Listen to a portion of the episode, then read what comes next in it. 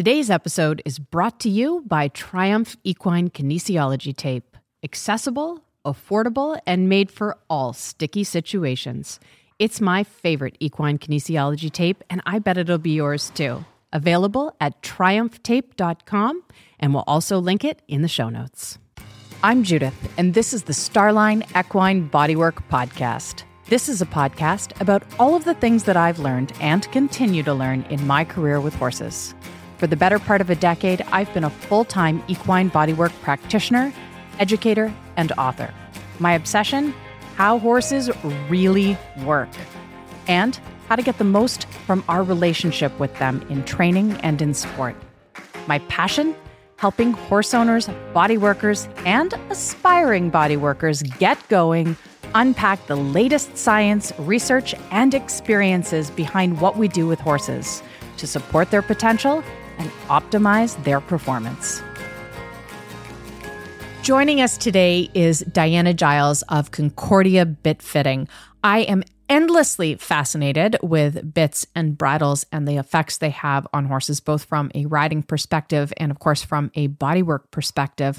I know I see great ramifications in the horse's body in my practice uh, based on what they have in their mouth and how they go. And you can tell actually a lot about how a horse accepts the bridle by the condition their body is in. So, this is going to be a fascinating conversation. Diana, thank you so much for joining us today. Thank you, Judith. I'm glad to be here. It's an exciting topic. I know. I'm so I'm I'm really thrilled to have this conversation. I think right from the get go, I'm going to ask you a giant question. Um, basically, I'm going to ask you to explain physics and solve all the problems in the horse world in you know just a few sentences here. How does a bit work? The bit well there's there's two different classes of of the bit. Uh, a class one which is like your snaffle bit or your mullen mouth where you have a, a the piece be it the d or the egg butt and then you have your center uh, piece of the mouth. And then the other class of bit is the class two and that covers your curbs your with the shank below the piece um, or the cheek piece, sorry, that will amplify the pressure on the poll. So those are the two different types of bits that are commonly used, other than the Baucher bit, which is um, it's called also a hanging cheek piece, and it alleviates the poll pressure. So there's no poll pressure with the Baucher, but there's like the direct pressure from the cheek piece onto the onto the mouthpiece. So it's in a class of its own. It's a standalone. Yes. The Baucher. Yeah, it's a standalone. Okay. Yeah. So um now we can have bits then with, you know, pressure on the poll, the chin groove, the nose, the lips, the bars, the tongue, the palate, all of these things. Um you know, how do you know what to pick for your horse? Let's say I have a brand new horse in the barn. I've never ridden him before. Super excited to get on my new horse. He's standing in the stall. I have to walk into the tack room and pull a bridle out for him. What do I pick uh, to begin with? Yeah, if you have a new horse in the barn with no previous history of what type of bit he was being ridden in, um, I would go with the most basic bit, uh, a class one bit, um, something that. Um, it has the uh, conformation of the mouth, the anatomy, um, a nice, you know, just a very simple, basic bit. And then from riding in that bit, you're going to get a lot of information from the horse, whether he's uh, sensitive to the pressure from the tongue or the bars. Uh, that's where your bit fitter comes in. They're going to come in and they're going to have a closer look at the inside of the horse's mouth. They're going to see if the horse has like a thin bar with uh, no extra flesh on there, or a thin tongue, or a thick tongue, or a high uh, palatine arch, or a low palatine arch. And all these things are going to affect the contact issues in the mouth, whether they're avoiding the bit, above the bit, behind the bit, leaning into the bit. Um, so um, that's that's where your going to get help from your bit fitter. They're going to watch you ride that horse and they're going to be able to see the different um, contact issues you're having. And be able to go forward from there. So yes. um, now, the internal conformation of the horse's mouth. Uh, let's mm-hmm. say you have a horse with the low palatine arch as opposed to a high arch. Um, that's basically the space between the roof of their mouth and the tongue. Am I correct in understanding that? Yeah. Right. Yes. So exactly. that's going to affect the type of mouthpiece that physically fits in that little space. So that would be, let's say, consideration one what fits in the space? And then you made right. reference to the bars, the tongue, and I'm assuming the lips. You know how some horses, their lips fold in over the bar um, and other have thinner lips. Um, it's just more flesh to get in the way, essentially. Um, mm-hmm. You know, is that a secondary consideration? And is that um, is that consideration made through what type of cheek piece, or is that more of a size issue, like the width of the bit? Uh, the width of the bit is very important. Um, if your bit is too big, it's going to slide through the mouth, and then you're going to have like the small feature, say it's um, a double jointed bit, and the small feature in the middle slides over and puts pressure on the bars. Then you're going to have issues there. So yeah, when you're fitting the, the size of the bit, you want to have it measured correctly. It should just fit from cheek to cheek. Don't want a lot of extra room there unless you're going with a loose ring snaffle. They usually allow an extra quarter of an inch just so that the loose ring doesn't pinch the corners of the lip. Okay, so if my horse, let's say, is a five inch in one bit, he's not necessarily going to be a five inch in a different bit. It's not like a shoe size in a human where, you know, I wear a size nine and every time I go to buy shoes, I try on a nine.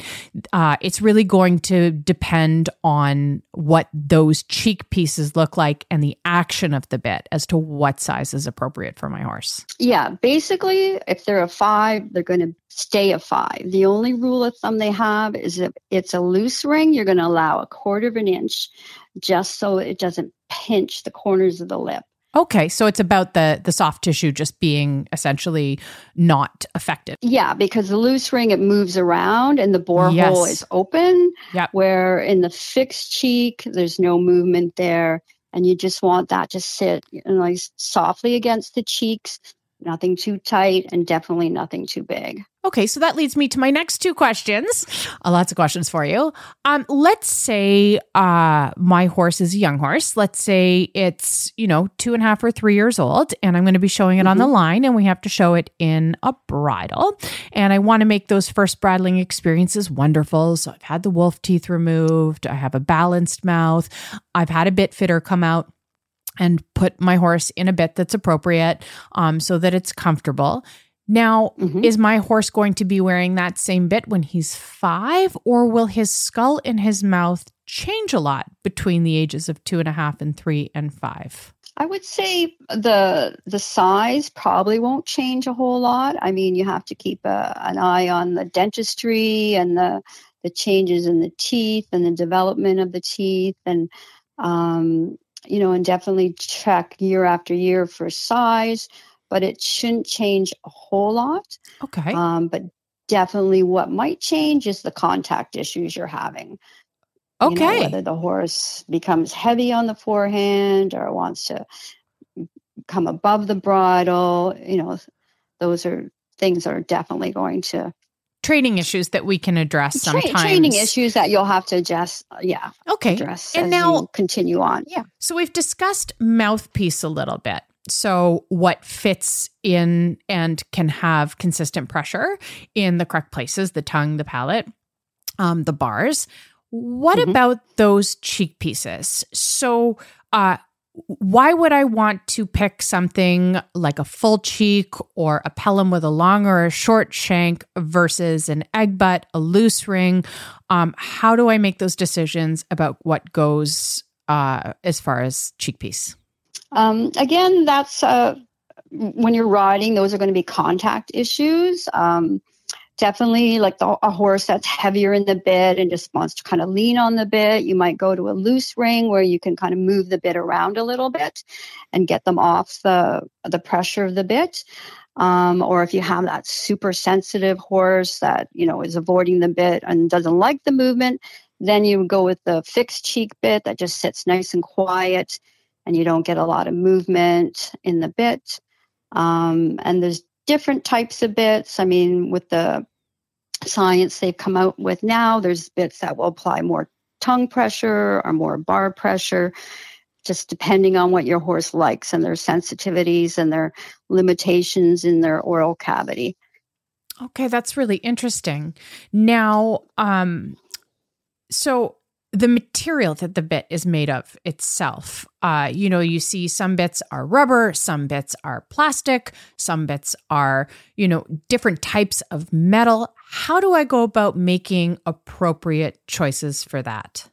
Uh, yeah, uh, definitely with the bit, you want something that the horse accepts. Um, some some of the metals, like the stainless steel, can be cold and hard in the horse's mouth. Um, there's a specific uh, a metal that they're designing for a lot of the high end bits now. It's called a copper alloy. So it's a little bit softer metal. Um, it warms up quickly to the horse's oral cavity. Um, it's not uh, the yield strength is is just moderate, so it's not clanking against the teeth. Um, and then some of your other bits, like your synthetic bits, they're also available just being careful when choosing them that they can't chew through the bits and cause damage, which is, of course, going to cause lesions in the mouth. Um, so yeah, those are some different options for. I've always wondered materials. that. You know, um, you see a lot of these bits are supposed to uh, be comfortable based on the material that they're made of, and some of them really do seem like they could chew through them. Is that common? And if you have a horse that's, I guess, literally chomping at the bit, would it be a no go to put one of those, like a rubber or plastic bit in? Is that something you would avoid altogether just to, you know, prevent any I, of those? I think lesions? I would really, yeah. if they like to chew through the rubber, then I would probably avoid that and just stay with the, and the metal bits for sure. Is it more like they're chewing it because it's interesting in their mouth? Or is maybe that chomping and chewing on the bit signs of discomfort with the bridle? And that's, you know, that's when you get not just change the material of the bit, but get your bit fitter just to make sure that the chomping and the chewing has nothing to do with the fit of the bit itself. Absolutely. Absolutely. That could be a fitting issue or it could be the material of the bit itself. Um, that they just, you know, they're very busy in the mouth, which you're obviously trying to avoid. You want them to be very quiet in the mouth. So definitely having a bit fitter coming out and uh, uh, checking the inside the horse's mouth and making sure that they're comfortable which to dealing with that.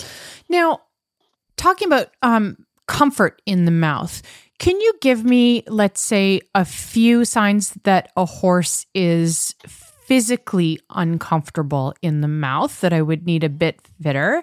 And a few uh, examples, maybe, of training issues where uh, a bit fitter and a bit consultation um, would be advantageous. So maybe we could start with signs that a horse is uncomfortable in the mouth. Uh, definitely, if they're uncomfortable, then they might be holding their tongue to one side or pulling their tongue back into the into the mouth. Um, uh, definitely, uh, chewing and grinding can be a, a sign that they're uncomfortable. Um, tossing their head around, another good sign. Um, yeah, anything that where they're just not quietly accepting the bit is definitely an, an issue. Okay. Um, that you would address. And what about from a training perspective? Like uh, maybe a horse that wants to fall behind the bridle as an escape or stay above the bridle as an escape. Um, are there different bits that can help riders in those situations which are quite common training issues yes, those are very common training issues. Uh, a horse coming above or behind the bit, um, and yes, there's specific bits that are designed. Uh, if your horse is avoiding the contact and wants to tuck behind it, he may not like the pressure on the tongue or the bars of his mouth, or the bit is pushing up into the palate. And um, pretty much the same is going if the horse is above the bit, they're trying to avoid that contact. So by having the bit fitter come out and through the process, we try different bits and, and you will recognize within the first five ten minutes whether the horse is starting to accept that bit, that bit is a better fit for your horse. Now, Uh, one of the things you said that I thought was really interesting about the horse holding its tongue high. Um, I, in my practice, have been able to feel there's um, a little bit, it feels like cartilage between their two lower jaw bones. And you have to be very, very careful when you touch there, as if you're touching an eyeball sort of light, because it's actually what one of the hyoid attachments to the tongue. And this has right. muscles that then run deep to those big brachiocephalicus muscles and attach on mm-hmm. the inside of the horse's shoulder. So when you see horses that hold yes. their tongue high chronically, they're physically um, not able to drop their head and release their shoulder muscle because they've literally tightened all of those muscles and it doesn't allow their legs to come forward properly. Um, so, like, think about a really good example is a really nervous horse with its tongue really high jumping into a line and there's no way, no matter how hard you kick, you're going to get out in the right number of steps. It's a do yeah. the add for safety until the horse relaxes, right? Abort mission, right, right. do the add, yes. right? Uh, um, do yes. the add in the line. And to me, that quite often is a bridle issue, a bitting issue. Um, and for I know as a sure. rider, I've experienced that. And I love bits that encourage the horse to push their tongue forward as a rider when I'm riding young horses myself. Um, right, I love right. that sensation because the the true long and low, where they can step forward safely into the bridle, and horses that are safe, feeling safe in the bridle, stretching long and low, and using their front end also step up behind and tend to get less bracing through their back, less issues through yes, the lumbosacral yeah. junction. They jump better, mm-hmm. they're sounder, and they have less soreness through their back, right? Take less yeah, pressure 100%. on the hocks, all of 100%. those things, right? So you get a better jump mm-hmm. and a better arc, all of those things. And it comes from the bit, people. yes. Acceptance of the bit. yeah. I think so often, you know, uh, we're as a community, we're starting to look at the importance of saddle fit and um, proper shoeing and all of uh, the other things that need to be fit and looked at. And I'm so glad that bit fitting is becoming a part of it. And not just when we say bit fitting, it's not just size, it's appropriateness because it is allowing and creating better athletes as a whole. Would you not agree? I know you're a rider oh, and a 100%. trainer as well. Yes. So you must have felt that before too, that high tongue, nervous horse. Oh yeah, when they're tense and bracing and avoiding the bit, uh, that's a terrible ride. You you have no communication. Uh, they're, they're just yeah avoiding any signals you're trying to give. You want that happy, willing, relaxed horse. Now, how do you feel about um, so it's not just the bit fit, but how about the bridle and the way the bridle makes the bit sit on the horse's head and in the horse's mouth? I know some people um, who actually ride their horses with uneven cheek pieces. How do you feel about all of that? Is that common practice? Do you see that a lot? Is that helpful? Is there a, a reason for it? I've always wanted to ask it, it, that. Yeah, yeah, it's very common. We see a lot of that, that the bridle is uneven from side to side. Um, and uh, yeah, the, the old rule was with the wrinkles, maybe two, three wrinkles.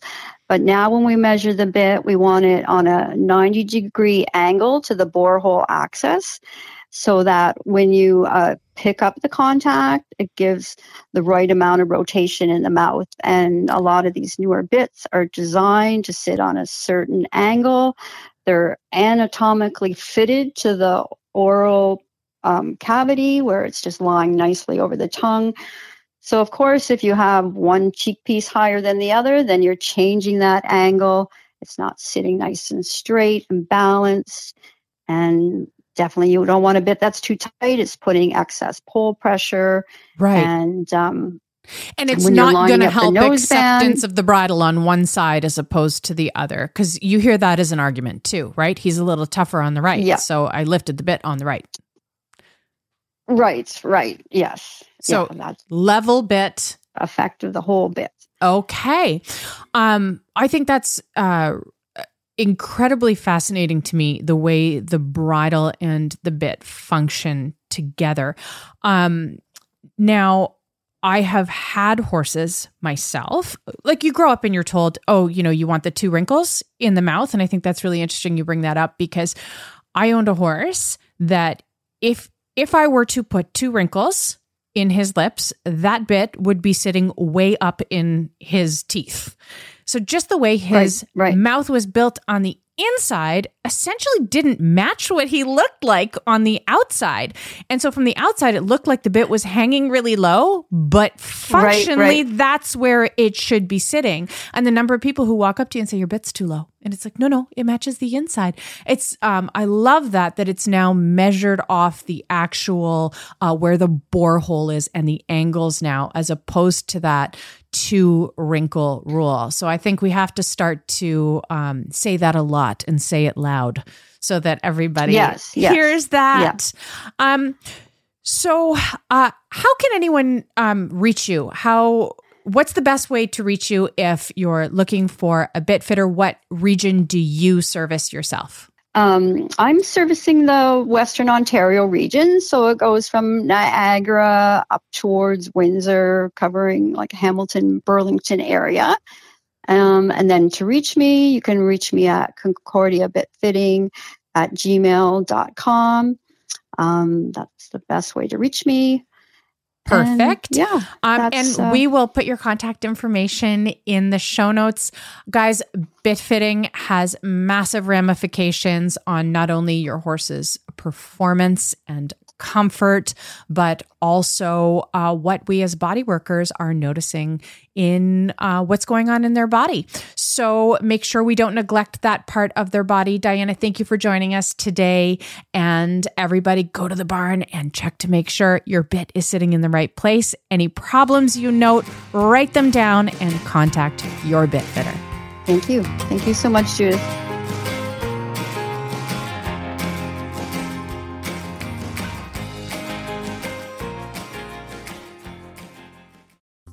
Equine kinesiology tape increases the efficiency of your horse's body so that together you can strive for your goals. In the working horse, tape supports joints with long term soundness in mind. It addresses fascial issues, lymphatic and circulation issues, and assists muscles, tendons, and ligaments. It can also be used in injury rehabilitation programs for faster and safer recovery so that your horse can feel like himself again. Tape is an affordable and accessible tool that, with a little know how, can revolutionize your training and rehabilitation programs. Stuck Up is a course designed to give you the confidence and skills to add kinesiology taping to your toolbox, whether you're a horse owner or a professional body worker. Join Stuck Up and train like a professional, think like a body worker. Enroll at stuckupcourse.com.